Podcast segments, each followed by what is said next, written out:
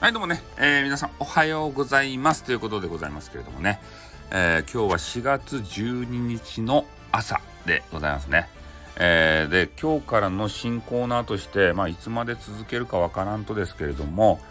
え、4月12日生まれの方、まあ、この方に関しての私なりのねなんかようわからん占いをしたいと思います。え、4月12日ということでね、えー、生まれの方。まあ、今日ねどんなことになるかって言ったらねあの暑いんで、えー、ねあの熱中症になります。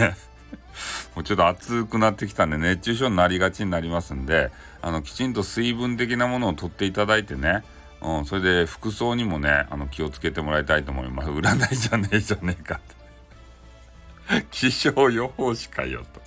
ということなんですけど、まあ、とにかくね4月12日生まれの人は今日ねあの変なお金拾いますでそのお金ねあのちょっと日本のお金じゃないですでもそのお金を拾うことでねあの幸運があの舞い込んでくるようなそういうわけのわからんコインなんで、えー、それをねあの家にこう取っとってもらって、えー、家宝にしてください。そしたらねあの20年後ぐらいにそのあのコインコインがあの光り輝いてえすごい価値が出るんでそこまでねあの持っておいた方がいいと思います。えー、まあ多分ねでもそれ拾える方はあのすごく少数なんで、えー、みんながみんな拾えるわけじゃないからですね、えー、拾えなかった方は、え残念だということでね、え思っていただければいいと思います。はいということでね、え今日の4月12日の方に向けた占いを終わります。あっとん